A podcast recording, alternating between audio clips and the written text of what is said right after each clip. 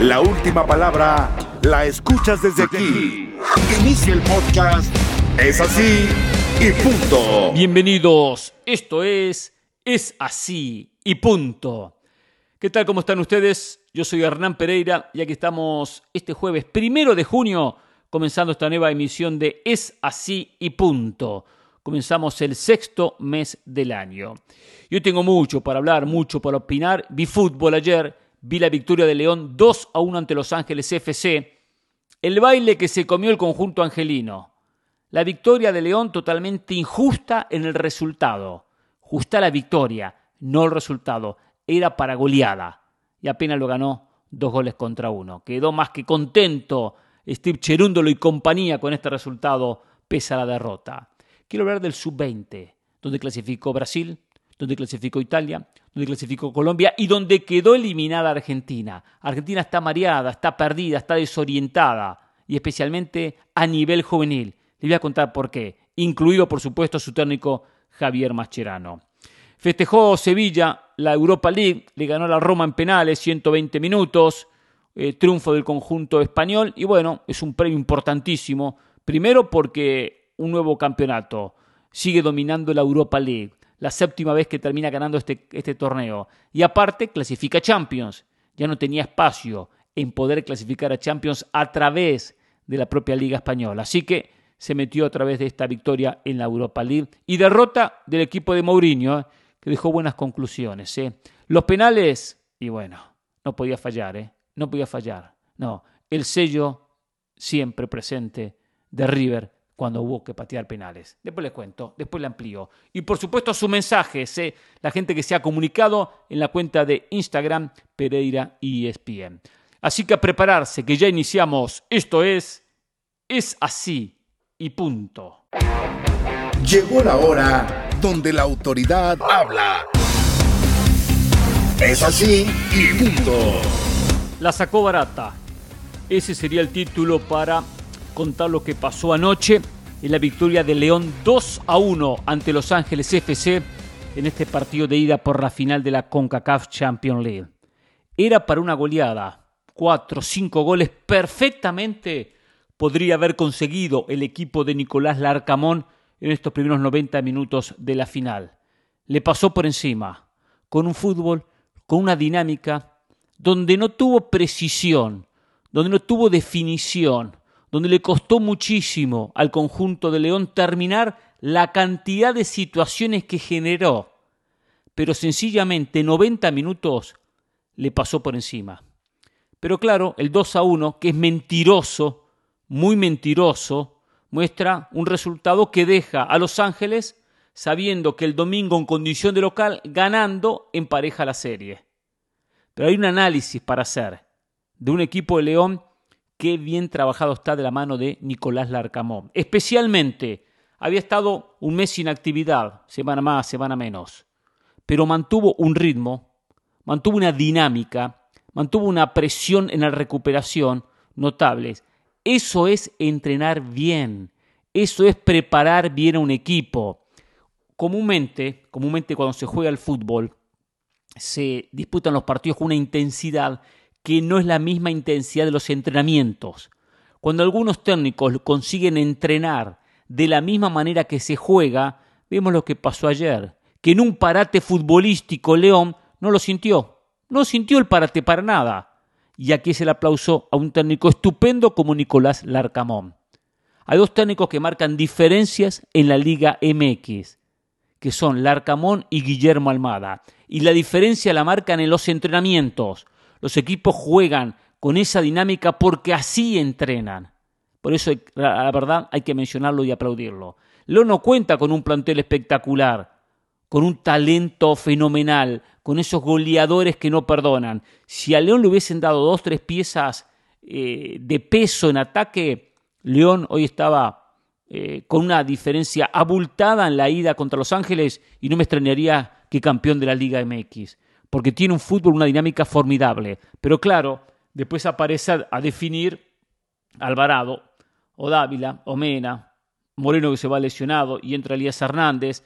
Entonces, eh, hay una diferencia en esos futbolistas que cuando tienen que definir, en muchos casos la terminan mal. Porque mire que tuvo situaciones León. Le pasó por encima al conjunto angelino que no la veía. No la veía. Y sobre el final llegó el gol, la anotación de Bonga para el 2 a 1, que lo festejaron como que festejaban un campeonato. Porque previamente, previo al 2 a 1, aconteció la jugada polémica de la noche, que el árbitro eh, Walter López, de manera injusta, le anula a Osvaldo Rodríguez el gol. A ver, viene el centro, cabecea Osvaldo Rodríguez, va a buscar la pelota, cabecea a buscar la pelota, y Sergi Palencia lo único que hace es ir a atacarlo, ir a incomodarlo, ir a complicarle el salto, y lo toca, lo toca. En cualquier sector del campo de juego, menos en el área, menos en el área, el árbitro hubiese cobrado falta del defensor, porque está desestabilizando al que salta a cabecear, que es Osvaldo Rodríguez. O Rodríguez cabecea bien, él nunca va a atacar ni a, ni ni a cometer infracción. ¿Quién lo va a buscar? Vea la jugada de nuevo y queda muy claro que Sergi Palencia lo va a buscar para incomodar el salto, para que no pueda saltar. Palencia nunca salta, nunca va a buscar esa pelota aérea.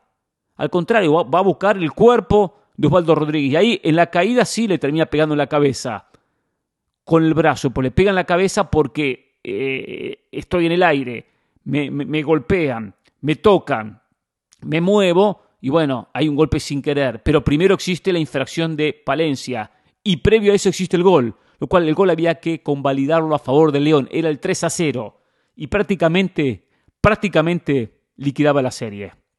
Prácticamente liquidaba la serie, un 3 a 0 iba a ser irremontable para Los Ángeles FC. Por el resultado y por lo futbolístico. Porque ya del arranque el partido se notaba un León que era mucho más, mucho más. Aparece Tecillo, consigue la anotación, consigue el 1 a 0. McCarthy figura, figura. Al 6 le saca una pelota de gol a Alvarado estupenda. De esa jugada nace el tiro de esquina que Tecillo termina, termina anotando. Eh, un, un, León que utiliza mucho el cambio de frente, ataca por un costado y después busca el cambio de frente, ataca por el otro. Siempre es amplio, siempre hay amplitud, siempre hay dos jugadores abiertos, laterales o extremos sobre las bandas. Siempre amplía mucho la defensa rival y no le encontró la vuelta. El, el técnico de Los Ángeles, Cherúndolo, Steven Cherúndolo, miraba el partido sorprendido. Y este equipo es de otra galaxia. ¿Qué vale nos están dando? Esto no, no lo veo en la MLS, este estilo de juego. No, no me pasa en la MLS que tengo equipos que me superan de esta manera. Algunos se atrevieron a decir, y ayer lo escuchaba en Jorge Ramos y su banda, algunos se atrevieron a decir que era el mejor equipo de CONCACAF, Los Ángeles FC. El mejor equipo de CONCACAF, hay que mostrarlo. Mejor equipo de la MLS, perfecto, ¿eh? lo compro, ¿eh? notable equipo, ¿eh? En la MLS. Pero ayer se comió un baile de película. Puede que gane el campeonato, ¿eh? sí, puede que Los Ángeles gane el campeonato, pero ayer se comió un baile de película. Porque el baile se lo comió. ¿Que fue 2 a 1? Sí, fue 2 a 1. Perfecto, lo que quieran. Pero se comió un baile de película. O sea, la diferencia futbolística fue abismal. Abismal. Lo que atajó McCarthy Hace tiempo que no veo a un portero atajar tanto y tan buenas atajadas y siempre bien colocado y tomando aparte decisiones correctas. Lo de McCarthy fue estupendo porque mete el manotazo para sacar al córner cuando era sacar al córner, porque saca pelota hacia el costado cuando hay que sacarla hacia el costado, porque no es que daba un rebote innecesario, la verdad que fue figura del partido. Un equipo muy bien trabajado. Es notable el trabajo del Arcamón que merece este campeonato, eh, merece este título. Vieron cómo gritó el tercer gol, se dio cuenta, el tercero defino la serie, ya está, ¿eh? voy a pasear a Los Ángeles. Ahora no, ahora es otra historia.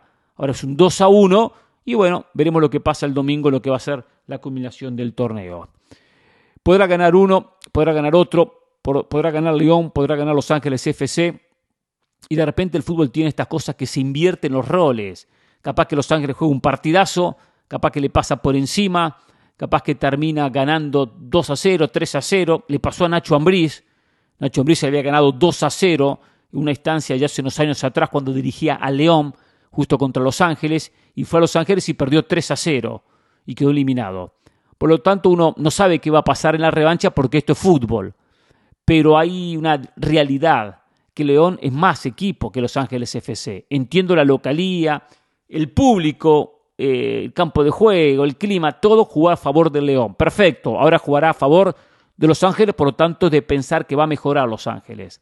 Pero más allá de toda esa circunstancia de la localía, por un lado, de la desventaja del visitante, por el otro, mostró tener argumento futbolístico León como equipo, como equipo muy superiores. Vela no la tocó, hizo poco y nada, ¿eh? Poco y nada, ¿eh?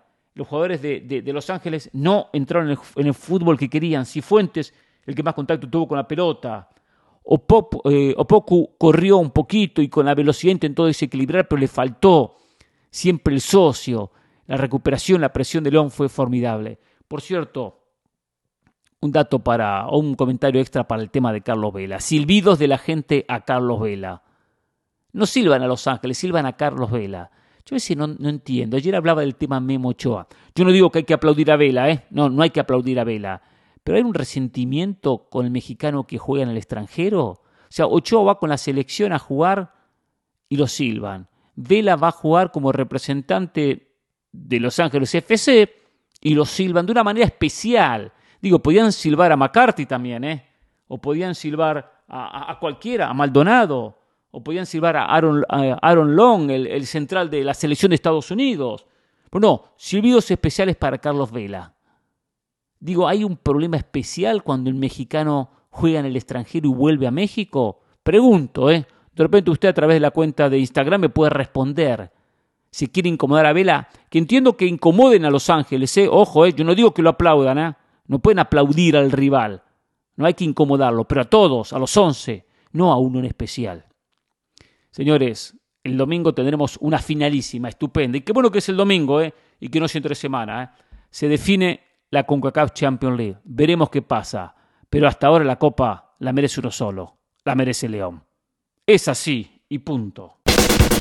Acá nadie convierte a la gente en borrego, la gente escribe o no escribe y acá opinamos de lo que pasó en la cancha de este hermoso deporte que es fútbol. Es así y punto. Periodismo sin censura. Polémica que te atrapa. Si a usted no le gusta los comentarios, no escuche, está en su libertad de escuchar otra cosa, música, lo que quiera, ¿no? Escucha el podcast en Apple Podcast, Spotify y TuneIn. Es así y punto. Ayer hubo jornada del Mundial Sub-20 ganó la selección de Colombia, gran partido de Colombia, gran triunfo, 5 a 1 le ganó a Eslovaquia, Colombia se mete entre los ocho mejores del mundo, ganó Italia en un partido de candidatos, 2 a 1 le ganó a Inglaterra sobre el final, Casadei marcó de penal el 2 a 1 definitivo, Inglaterra había dejado muy buena imagen, había ganado su grupo, así que queda, queda eliminada la selección inglesa, que terminó por encima de Uruguay, por ejemplo, en el grupo E. Ganó Ayer también la selección de Brasil, 4-1 a Túnez, que el 4-1 no refleja lo que se vio en la cancha, porque lo ganaba Brasil 1 eh, a 0. Eh, después hubo una jugada polémica que le anulan un gol a Túnez, que era el empate, eh, una, porque cobran una supuesta mano de una manera increíble lo que cobra el VAR. se pone 2 a 0 la selección de Brasil. Sobre el final recién, sobre el final llegan los goles de Brasil para el 4 1 definitivo. También descuenta sobre el final la selección de Túnez, pero ese gol, cuando Túnez jugaba muy bien, muy bien, hubiese cambiado un poco la historia. Pero ganó finalmente Brasil y se metió en la próxima ronda. Hoy, hoy juega, hoy termina los cuartos, de, los octavos de final, los clasificados a los cuartos se definen hoy con eh, Gambia-Uruguay, Uruguay favorito, Ecuador favorito ante Corea del Sur. Ya se conoce que, que en las llaves eh, quedó el partido de Uzbekistán con Israel de ahí quedó el ganador de Brasil, o sea, Israel va contra Brasil. Estados Unidos hoy conoce al rival, Gambia o la selección de Uruguay. Colombia enfrenta a Italia y Nigeria enfrenta al ganador de Ecuador, Corea del Sur. Y dejé para lo último lo de Nigeria, lo de Nigeria-Argentina del día de ayer. La victoria de Nigeria ante Argentina por 2 a 0 y la clasificación de la selección africana a la próxima ronda. En un partido donde Argentina le costó tomar el control, donde Argentina no logró imponer condiciones, donde cuando consigue Nigeria el gol de anotación, el 1 a 0, comienza a reaccionar el conjunto eh, argentino que genera y lo puede haber empatado. Tuvo situaciones para empatarlo, no lo empató. Sobre el final llega el segundo de Nigeria, 2 a 0, ya habían pasado los 90. Y la selección africana elimina a Argentina, uno de los candidatos, se va del Mundial. Pero me llamó mucho la atención, más allá del partido. A Argentina le costó eh, ser una selección que colectivamente haga diferencias. Me llamó la atención, en algunos colegas, me llamó la atención en el propio Mascherano, haciendo diferencias como que, bueno, fue un buen mundial, se quedó en octavo de final, se eliminó temprano, una muy buena ronda de grupos. Y acá quiero enfatizar en dos aspectos. Primero el tema Javier Mascherano. Mascherano había fracasado con la sub-20 en el sudamericano donde no clasificó al mundial. Gracias a que Argentina, en este caso Chiquitapio, organizó el mundial, Argentina logró participar del torneo. Y a Mascherano se le dio el respaldo por lo que ha hecho como jugador en su pasado, no por lo que ha hecho como técnico. Se le dio la selección sub-20 para el Mundial. Acá hay que aprender algo, y Argentina tiene que aprender esto, que no lo aprende el Chiquitapia. La selección argentina juvenil sub-20 y el resto de las selecciones juveniles son para formar jugadores, no para formar técnicos. Los técnicos tienen que llegar formados en clubes, en juveniles, que hagan el recorrido donde quieran, pero que llegue a la selección sub-20 un técnico formado, no un técnico que empiece a formarse como tal y aprender. O sea que el técnico tiene que aprender de su puesto y los muchachos jóvenes tienen que aprender lo que es vestir la camiseta de la selección. Perfecto, muchacho de 18 años, 19 años, 20 años, está bien que aprenda, que sepa lo que es representar al país en un mundial. Perfecto, está bien, pero el técnico tiene que llevarlo de la mano porque tiene una experiencia, un recorrido como técnico, no como jugador. Entonces Argentina lo que hace es probar a los técnicos. Le salió bien con Scaloni, sí, le salió bien con Scaloni, después de muchos golpes, muchos años, eh, situaciones buenas y malas, le salió bien. Claro, le salió bien también porque tuvo un Messi estupendo en el Mundial, le salió bien también porque tuvo clubes que son los que forman los jugadores que abastecen de jugadores a la selección, como lo hace River, que, se cansó de darle jugadores a la selección argentina. Entonces lo aprovechó muy bien Scaloni. Perfecto, no le quito nada a Scaloni. Pero ahora en la sub-20 Machirano viene a formar, a formarse como técnico, a aprender lo que es ser técnico. No, no, no, no. Se equivoca Argentina y se equivoca el Chiquitapia. Que después felicita, ¿no? Que bueno, que fue buen mundial, que bien, que bla. Buen mundial nada. Buen mundial nada. Escucho por ahí de, de y por acá tengo la, la declaración, donde hace referencia, dice, Creo que hay una diferencia muy grande entre lo que pasó en el sudamericano con lo de acá. Te eliminan y te pones triste, pero hay formas y formas, y hoy no lo merecimos para nada. No merecieron, pero Argentina no jugó bien. No jugó bien. Y hay una cosa muy importante que también hay que empezar a aprender y abran los ojos, muchachos. Y esto tengo que decirlo para los colegas argentinos y para la prensa argentina, el fútbol argentino y para el propio Mascherano y algunos dirigentes. En la primera ronda Argentina no jugó con nadie. No jugó con nadie. Esta selección ilusionaba, esta selección jugó bien. ¿Contra quién? Uzbekistán, Guatemala y Nueva Zelanda. Con el respeto que merecen las tres selecciones, pero seamos claros, son, son selecciones de cuarta categoría a nivel mundial. No llegan ni a la tercera categoría. Seamos claros. Y Guatemala hizo lo que pudo, bueno, y compitió, y hasta le complicó a Argentina por pasajes, le complicó. Y Nueva Zelanda fue un desastre. Y Uzbekistán le hizo un gran partido y hasta le ganaba 1 a 0. O sea, pero hablamos de Nueva Zelanda, que también contra Estados Unidos se comió un baile de película 4, Uzbekistán y Guatemala. Entonces Argentina, como ganó esos tres partidos, fue de menos a más, fue creciendo como equipo y jugó bien, sí, jugó bien, pero con rivales inferiores. Entonces comparamos la peor selección de Sudamérica, Bolivia, Perú, Venezuela, las peores de aquel sudamericano sub-20, la que usted quiera, Chile, la que usted quiera, las peores, son mejores que Guatemala, son mejores que Nueva Zelanda. Entonces, nos, entonces como es un mundial, nos confundimos y decimos, sí, Argentina tuvo muy buena primera ronda. No, no tuvo muy, buena primera ronda. Tuvo rivales impresentables en la primera ronda, de un nivel paupérrimo. Por eso logró clasificar como clasificó. Pero ante el primer rival serio como fue Nigeria, perdió 2 a 0. Y demostró Mascherano como técnico que está verde, muy verde, que no tiene que seguir con los juveniles. Ahora parece que agarraría la sub-23 clasificatorio a los Juegos Olímpicos. Paremos un poquito, Chiquitapia. Paremos un poquito. Paremos de formar técnicos. Ya fracasó una vez, ya fracasó de nuevo. Y ahora se le da la sub-23 para que siga fracasando. Este es el camino que tienen que recorrer los juveniles. Que entiendo que no siempre hay que obtener campeonatos ni siempre hay que obtener títulos. Lo entiendo perfectamente. Que pueden, pueden tropezar en el camino. Que es importante la formación del jugador. También es importante el campeonato y el título. Pero que se formen con técnicos ya hechos y derechos. No técnicos que están aprendiendo de partido a partido, de planteamiento a planteamiento. Un Machirano que lo llenó de conceptos tácticos a, a juveniles que todavía están muy verdes en ese tema. Hay que llevarlos por otros aspectos, que jueguen más tranquilos. Un equipo que tenía talento, jugadores importantes del Inter, de Juventus, de equipos europeos, de Manchester City. Algunos que no jugaron ayer, Soule no jugó, Perrone no jugó, que uno no entiende, no jugó el, volante del City, no jugó el, el, jugador de la Juve, no los puso, se quedó con dos cambios. No entiendo qué hizo Mascherano, que estaba perdido aunque él declara otra manera y lo que sea, y que viene y que bla, estaba perdido.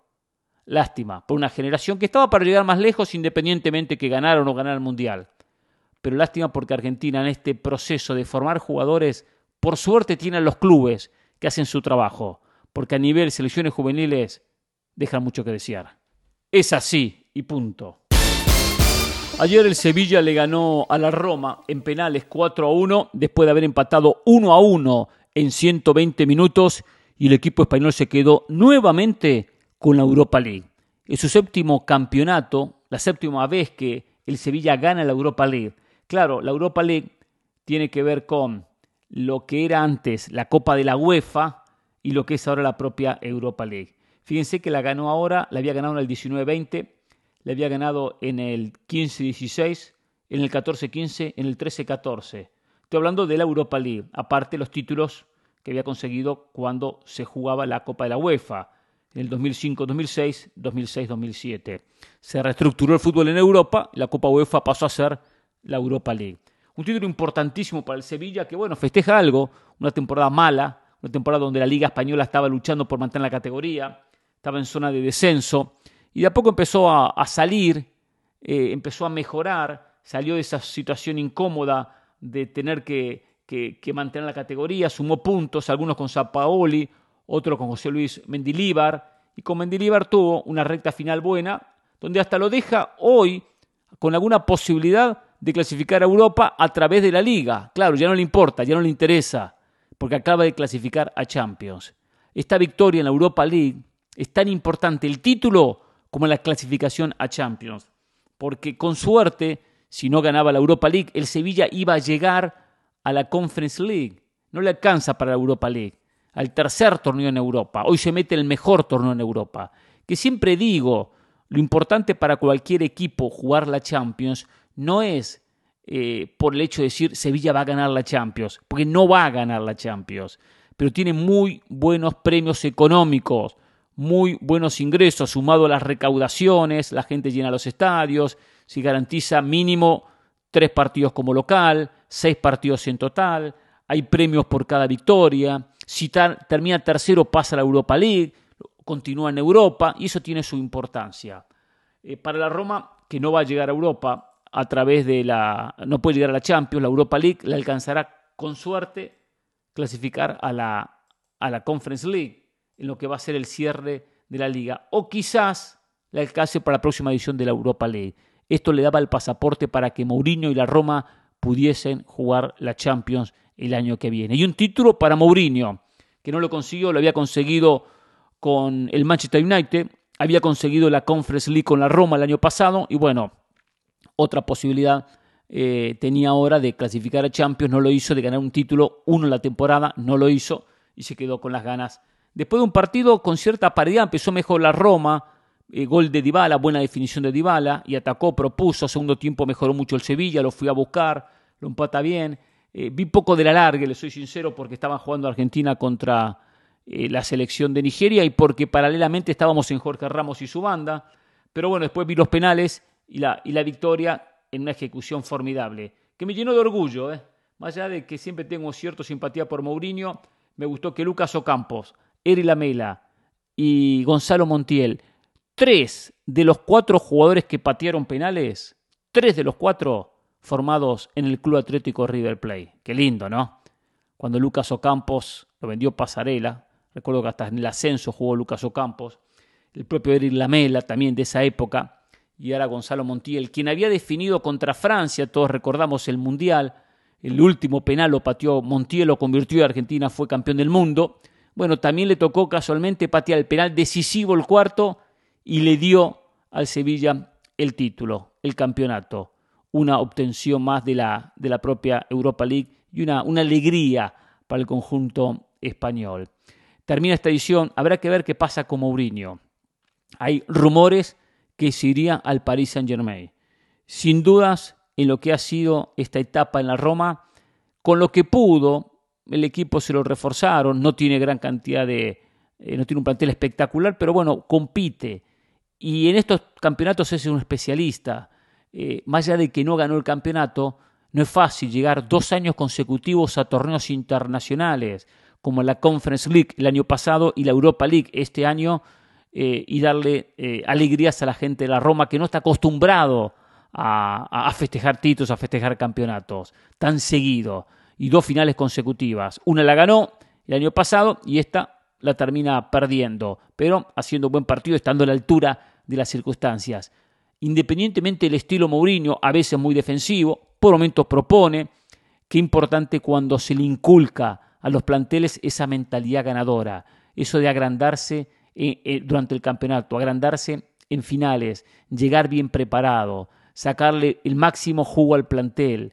Lo ha hecho Mourinho y es un fuerte que tiene Mourinho, eh, de trabajar bien los equipos y especialmente en el aspecto mental, que es tan importante en la vida, estar bien mentalmente, seguro de sí mismo. Más allá de la derrota, pasará muchos años seguramente si Mourinho se va del conjunto capitalino de Italia, para que vuelva a ser finalista de un torneo internacional. Bien por Sevilla, las felicitaciones. Y bien por River, porque al fin y al cabo los jugadores que antes festejaban con Gallardo siguen festejando, ahora con otras camisetas. Es así y punto. Llegó la hora donde la autoridad habla. Es así y punto. Algunos mensajes la gente que se comunica en la cuenta de Instagram Pereira y ESPN. Nos escribieron algunos eh, amigos. Dice, por ejemplo, por aquí eh, JC Galvez Gámez. ¿Qué tal, profe? A la espera de recibir la euro en casa, si Roma logra ganar esta noche. Bueno, se quedó con las ganas, lamentablemente. Será un partido fuerte. Pensar que su colega le hacía el sacatécnico Mourinho hace un par de meses. Increíble. Mi pregunta para usted, ¿Brasil sigue presionando para que Carleto Ancelotti llegue a la selección?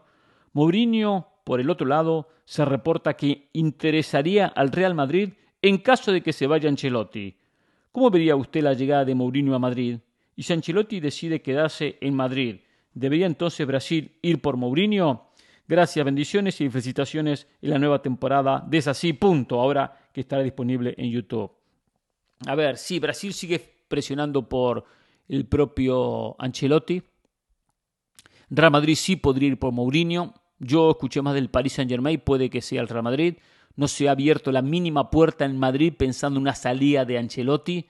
Eh, se dijo que va a haber continuidad, vaya a saber qué pasa. De repente el técnico italiano dice me quiero ir a Brasil, quiero dirigir una selección. Es decisión del italiano, Brasil lo sigue esperando. Si se va Ancelotti, bueno, tendrá la dura tarea Brasil, eh, perdón, eh, Real Madrid de buscar técnico, de buscar técnico. Y de repente Mourinho termina siendo una posibilidad, termina siendo una opción.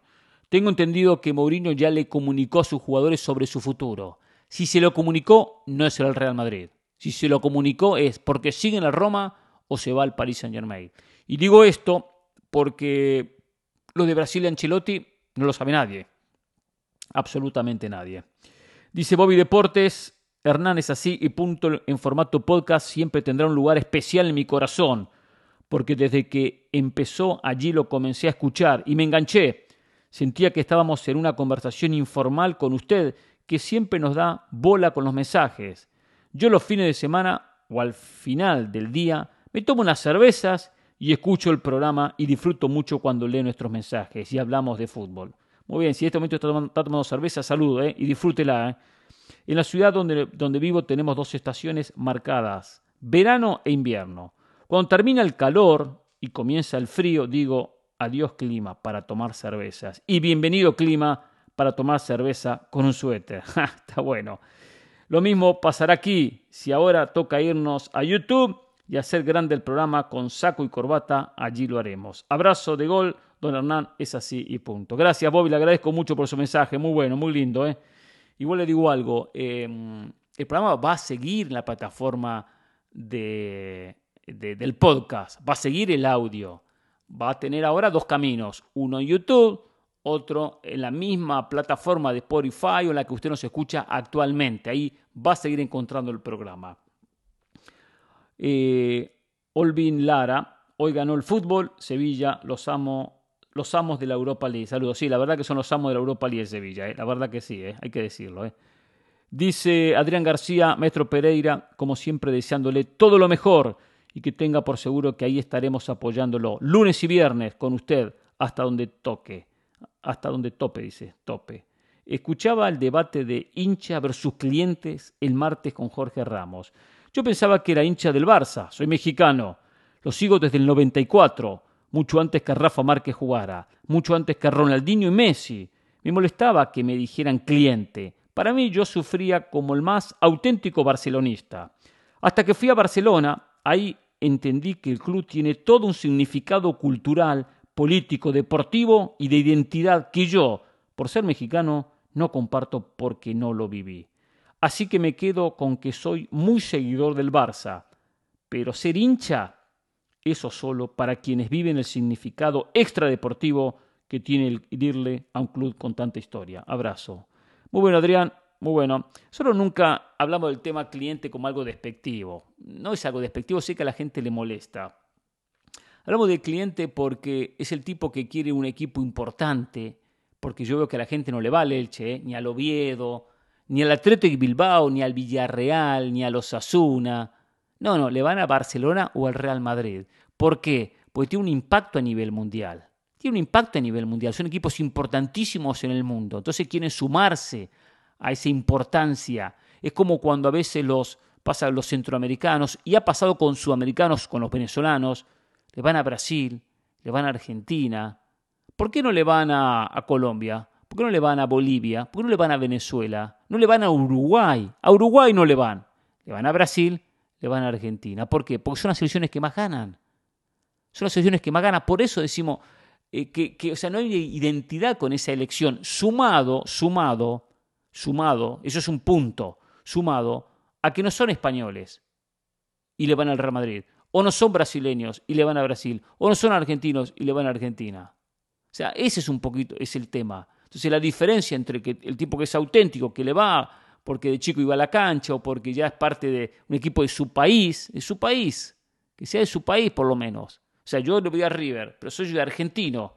Cuando era chico iba a la cancha a ver al River y cuando iba a Mar del Plata, que es mi ciudad natal, iba a ver al River. Todos los veranos. Y me emocionaba y trabajaba viendo eh, yo le conté a usted que trabajaba de acomodador en el estadio eh, para ver los partidos de River. Entonces, bueno, es un poquito, y le voy a Argentina como selección y soy argentino.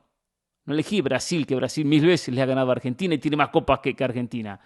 Eh, ese es un poco el tema de la identidad en cuanto al hincha. Y por eso que estas nuevas generaciones tan globalizadas, que algunos, porque algunos tienen la oportunidad, Mauricio Pedrosa, por ejemplo, le va al Manchester City. Bueno, viajó vio al sitio un par de veces, no es ni inglés, ni tiene ninguna identificación con la ciudad de Manchester, eligió el Manchester City.